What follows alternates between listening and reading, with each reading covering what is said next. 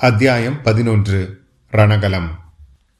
புரட்டாசி மாதத்து பௌர்ணமி இரவில் வெண்ணாற்று கரை மிகவும் கோரமான காட்சியை அளித்தது. வானத்தில் வெண்ணிலவை பொழிந்து வண்ணம் பவனி வந்து கொண்டிருந்த பூரண சந்திரனும் அந்த கொடுங்காட்சியை காண சகிக்காதவன் போல் அடிக்கடி வெள்ளி மேகத்திரையிட்டு தன்னை மறைத்து கொண்டான். பகலெல்லாம் அந்த நதிக்கரையில் நடந்த பயங்கரமான யுத்தத்தில் மடிந்தவர்களின் ரத்தம் வெள்ளத்துடன் கலந்தபடியால் ஆற்றில் அன்றிரவு இரத்த வெள்ளம் ஓடுவது போலவே தோன்றியது. அந்த வெள்ளத்தின் பிரதிபலித்த பூரண சந்திரனின் பிம்பமும் செக்க செவேர் என்று இரத்த நிறமடைந்து காணப்பட்டது. நதியின் மேற்கு கரையில் கண்ணு கெட்டிய தூரம் கொடும் போர் நடந்த ரணகலத்தின் கொடூரமான காட்சிதான். வீர சொர்க்கம் அடைந்த ஆயிரக்கணக்கான போர் வீரர்களின் உடல்கள் அந்த ரணகலம் எங்கும் சிதறி கிடந்தன. சில இடங்களில் அவை குப்பல் குப்பலாக கிடந்தன. கால் வேறு கைவேறாக சிதையுண்டு கிடந்த உடல்கள் எத்தனையோ. மனிதர்களைப் போலவே போரில் முடிந்த குதிரைகளும் ஆங்காங்கே காணப்பட்டன. வெகு தூரத்தில் குன்றுகளைப் போல் சில கருத்த உருவங்கள் விழுந்து கிடந்தன. அவை போர் யானைகளாகத்தான் இருக்க வேண்டும். இந்த ரணகலத்தில் விருந்துண்ண ஆசை கொண்ட நூற்றுக்கணக்கான கழுகுகளும் பருந்துகளும் நாலா பக்கங்களிலிருந்து பறந்து வந்து வட்டமிட்டு கொண்டிருந்தன. அவற்றின் விரிந்த செருகுகளில் நிழல் பெரிதாகவும் சிறிதாகவும் ரணகலத்தின் மேல் ஆங்காங்கே விழுந்தது. நதியின் இனிய மரமர சத்தத்தை பருந்துகள் கழுகுகளின் கர்ணக்கொடூரமான குரல்கள் அடிக்கடி குலைத்துக் கொண்டிருந்தன. அந்த கோரமான ரணகலத்தில் மெல்லிய மேகத்திரையினாலும் வட்டமிட்ட பருந்துகளின் நிழலினாலும் மங்கிய நில ஒளியில் ஒரு மனித உருவம் மெல்ல மெல்ல நடந்து போய்க் கொண்டிருந்தது. அது சுற்றுமுற்றும் உற்று பார்த்து கொண்டே போயிற்று. சற்று நெருங்கி பார்த்ததில் அது ஒரு சிவனடியாரின் உருவம் என்று தெரிய வரும். தலையில் சடாமுடியும் நெற்றி நிறைய திருநீரும் அப்போதுதான் நரை தோன்றிய நீண்ட தாடியும் கழுத்தில் ருத்ராட்ச மாலையும் அறையில் காவி வஸ்திரமும் மார்பில் புலித்தோலுமாய் அந்த சிவனடியார் விளங்கினார். அவர் கையில் கமண்டலமும் இருந்தது. அவருடைய முகத்தில் அபூர்வமான தேஜஸ் திகழ்ந்தது. விசாலமான கண்ணில் அறிவொளி வீசிற்று. தோற்றமோ வெகு கம்பீரமாய் இருந்தது. நடையிலும் ஒரு பெருமிதம் காணப்பட்டது. அந்த மகான் சிவனடியார்தானோ அல்லது சிவபெருமானே இத்தகைய உருவம் பூண்டு வந்தாரோ என்று திகைக்கும்படியாக இருந்தது. இந்த பயங்கர ரணகணத்தில் இந்த பெரியவருக்கு அங்கு என்ன வேலை? யாரை தேடி அல்லது எதனை தேடி அவர் சுற்றுமுற்றும் பார்த்து கொண்டே போகிறார்? சிவனடியார் எந்த திசையை நோக்கி போனாரோ அதற்கு எதிர் திசையில் கொஞ்ச தூரத்தில் கருங்குன்று ஒன்று நகர்ந்து வருவது போல் ஒரு பிரம்மாண்டமான உருவம் அசைந்து வருவது தெரிந்தது. அது சோழ மன்னர்களின் பட்டத்து போர் யானைதான். அதை கண்டதும் சிவனடியார் சிறிது தயங்கி தாம் நின்ற இடத்திலேயே நின்றார். யானையின் தேகத்தில் பல இடங்களில் காயம்பட்டு ரத்தம் வடிந்து கொண்டிருந்தது. நடக்க முடியாமல் அது தள்ளாடி நடந்தது என்பது நன்றாய் தெரிந்தது. கீழே கிடந்த போர் வீரர்களின் உயிரற்ற உடல்களை மிதிக்கக்கூடாது என்று அது ஜாக்கிரதையாக அடியெடுத்து வைத்துக் கொண்டு நடந்து வந்து கொண்டிருந்தது. துதிக்கையை அப்படியும் இப்படியும் நீட்டிக்கொண்டே அங்கே கிடந்த உடல்களை தடவிக்கொண்டே வந்ததை பார்த்தால் அந்த யானை எதையோ தேடி வருவது போல் தோன்றியது. சற்று நேரத்துக்கெல்லாம் அந்த பட்டத்து யானையானது உயிரற்ற உடம்புகள் குவியலாக ஒன்றின் மேல் ஒன்றாக கிடந்த ஒரு இடத்துக்கு வந்து நின்றது. அந்த உடல்களை ஒவ்வொன்றாக எடுத்து அப்பால் மெதுவாக வைக்கத் தொடங்கியது. இதை கண்டதும் சிவனடியார் இன்னும் சற்று நெருங்கிச் சென்றார். சமீபத்தில் தனித்து நின்ற ஒரு கருவேல மரத்தின் மறைவில் நின்று யானையின் செய்கையை உற்று பார்த்து கொண்டிருந்தார்.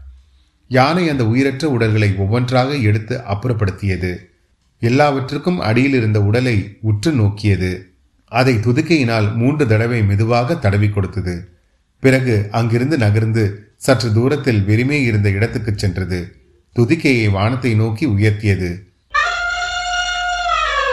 சொல்ல முடியாத சோகமும் தீனமும் உடைய ஒரு பெரிய பிரலாப குரல் அப்போது அந்த யானையின் தொண்டையிலிருந்து கிளம்பி ரணகலத்தை தாண்டி நதியின் வெள்ளத்தை தாண்டி நெல் வயல்களை எல்லாம் தாண்டி வான முகடு வரையில் சென்று எதிரொலி செய்து மறைந்தது. அவ்விதம் பிரலாபித்துவிட்டு அந்த யானை குன்று சாய்ந்தது போல் கீழே விழுந்தது. சில வினாடிக்கெல்லாம் பூகம்பத்தின் போது மலை அதுவது போல் அதன் பேருடல் இரண்டு தடவை அதிர்ந்தது. அப்புறம் ஒன்றுமே இல்லை. எல்லையற்ற அமைதிதான். சிவனடியார் கருவேல மரத்தின் மறைவிலிருந்து வெளிவந்து யானை தேடி கண்டுபிடித்த உடல் கிடைத்த இடத்தை நோக்கி வந்தார். அதன் அருகில் வந்து சிறிது நேரம் உற்று பார்த்தார். பார்த்திப மகாராஜாவின் உடல்தான் அது என்பதை கண்டறிந்தார். உடனே அவ்விடத்தில் உட்கார்ந்து அவ்வுடலின் நெற்றியையும் மார்பையும் தொட்டு பார்த்தார். பிறகு தலையை எடுத்து தன் மடியின் மீது வைத்துக் கொண்டார். கமண்டலத்திலிருந்து கொஞ்சம் ஜலம் எடுத்து முகத்தில் தெளித்தார். உயிரற்று தோன்றிய அந்த முகத்தில் சிறிது நேரத்துக்கெல்லாம் ஜீவக்கலை தளிர்த்தது. மெதுவாக கண்கள் திறந்தன. பாதி திறந்த கண்களினால் பார்த்திவன் சிவனடியாரை உற்று பார்த்தான். சுவாமி தாங்கள் யார்? என்று தீனமான வார்த்தைகள் அவன் வாயிலிருந்து வந்தன. அம்பலத்தாடும் சிவபெருமானின் அடியார்க்கு அடியவன் நான். அப்பா இன்று நடந்த யுத்தத்தில் உன்னுடைய ஆச்சரியமான வீர செயல்களை பற்றி கேள்விப்பட்டேன். அப்பேற்பட்ட மாவீரனை தரிசிக்க வேண்டும் என்று வந்தேன். பார்த்திபா உன்னுடைய மாசற்ற சுத்த வீரத்தின் புகழ் என்றென்றும் இவ்வுலகில் இருந்து மறையாது. யுத்தம் என்னவாய் முடிந்தது சுவாமி? என்று பார்த்திபன் ஈனஸ்வரத்தில் கேட்டான். அவனுடைய ஒளிமங்கிய கண்களில் அப்போது அளவில்லாத ஆவல் காணப்பட்டது. அதை பற்றிய சந்தேகம் உனக்கு இருக்கிறதா? பார்த்திபா இதோ கேள். பல்லவ சைன்யத்தின் ஜெயகோஷத்தை. பார்த்திபன் முகம் சினுங்கிற்று. அதை நான் கேட்கவில்லை சுவாமி. சோழ சைன்யத்திலே யாராவது என்று மேலே சொல்ல தயங்கினான். இல்லை இல்லை. சோழ சைன்யத்தில் ஒருவன் கூட திரும்பி போகவில்லை. அப்பா ஒருவனாவது எதிரியிடம் சரணாகதி அடையவும் இல்லை. அவ்வளவு பேரும் போர்க்களத்தில் மடிந்து வீர சொர்க்கம் அடைந்திருக்கிறார்கள் பார்த்திவனுடைய கண்கள் மகிழ்ச்சியினால் மலர்ந்தன. ஆஹா சோழ நாட்டுக்கு நற்காலம் பிறந்து விட்டது சுவாமி இவ்வளவு சந்தோஷமான செய்தியை சொன்னீர்களே. உங்களுக்கு என்ன கைமாறு செய்ய போகிறேன் என்றான். எனக்கு ஒரு கைமாறும் வேண்டாம். பார்த்திபா உன்னை போன்ற சுத்த வீரர்களுக்கு தொண்டு செய்வதையே தர்மமாய் கொண்டவன் நான். உன் மனதில் ஏதாவது குறை இருந்தால் சொல்லு. பூர்த்தியாகாத மனோரதம் ஏதாவது இருந்தால் தெரிவி. நான் நிறைவேற்றி வைக்கிறேன் என்றார் சிவனடியார். மெய்யாகவா ஆஹா என்ன அதிர்ஷ்டம். சுவாமி உண்மைதான். என் மனதில் ஒரு குறை இருக்கிறது. சோழ நாடு தன் புராதான பெருமையை இழந்து இப்படி பராதீனமடைந்திருக்கிறதே என்பதுதான் அந்த குறை. சோழ நாடு முன்பை போல் சுதந்திர நாடாக வேண்டும். தூர தூர தேசங்களில் எல்லாம் புலிக்குடி பறக்க வேண்டும் என்று கனவு கண்டு வந்தேன். என்னுடைய வாழ்க்கையில் அது கனவாகவே முடிந்துவிட்டது. என்னுடைய மகன் காலத்திலாவது அது நனவாக வேண்டும் என்பதுதான் என் மனோரதம். விக்ரமன் வீரமகனாய் வளர வேண்டும். சோழ நாட்டின் மேன்மையே அவன் வாழ்க்கையில் லட்சியமாக வேண்டும். உயிர் பெரிதல்ல சுகம் பெரிதல்ல மானமும் வீரமுமே பெரியவை என்று அவனுக்கு போதிக்க வேண்டும். அந்நியருக்கு பணிந்து வாழும் வாழ்க்கையை அவன் வெறுக்க வேண்டும். சுவாமி இந்த வரம்தான் தங்களிடம் கேட்கிறேன். நீங்கள் தருவீர்களா? என்று பார்த்திபன் ஈனமான குரலில் கேட்டான். சிவனடியார் சாந்தமான குரலில் பார்த்திபா உன்னுடைய மனோரதத்தை நிறைவேற்றுவேன். நான் உயிரோடு இருந்தால் என்றார். என் பாக்கியமே பாக்கியம். இனி எனக்கு ஒரு குறையும் இல்லை. ஆனால் ஆனால் தாங்கள் யார் சுவாமி? நான் அல்லும் பகலும் வழிபட்ட சிவபெருமான் தானோ? ஆஹா தங்கள் முகத்தில் அபூர்வ தேஜஸ் ஜொலிக்கிறது. எங்கள் குலதெய்வமான ஸ்ரீ ரங்கநாதனே ஒருவேளை இந்த உருவெடுத்து என்பதற்குள் சிவனடியார் இல்லை பார்த்திபா இல்லை. அப்படியெல்லாம் தெய்வ நிந்தனை செய்யாதே என்று அவனை நிறுத்தினார். பிறகு அவர் நானும் உன்னை போல் அற்ப ஆயுளை கொண்ட மனிதன்தான். நான் யாரென்று உனக்கு அவசியம் தெரிந்து கொள்ள வேண்டுமா?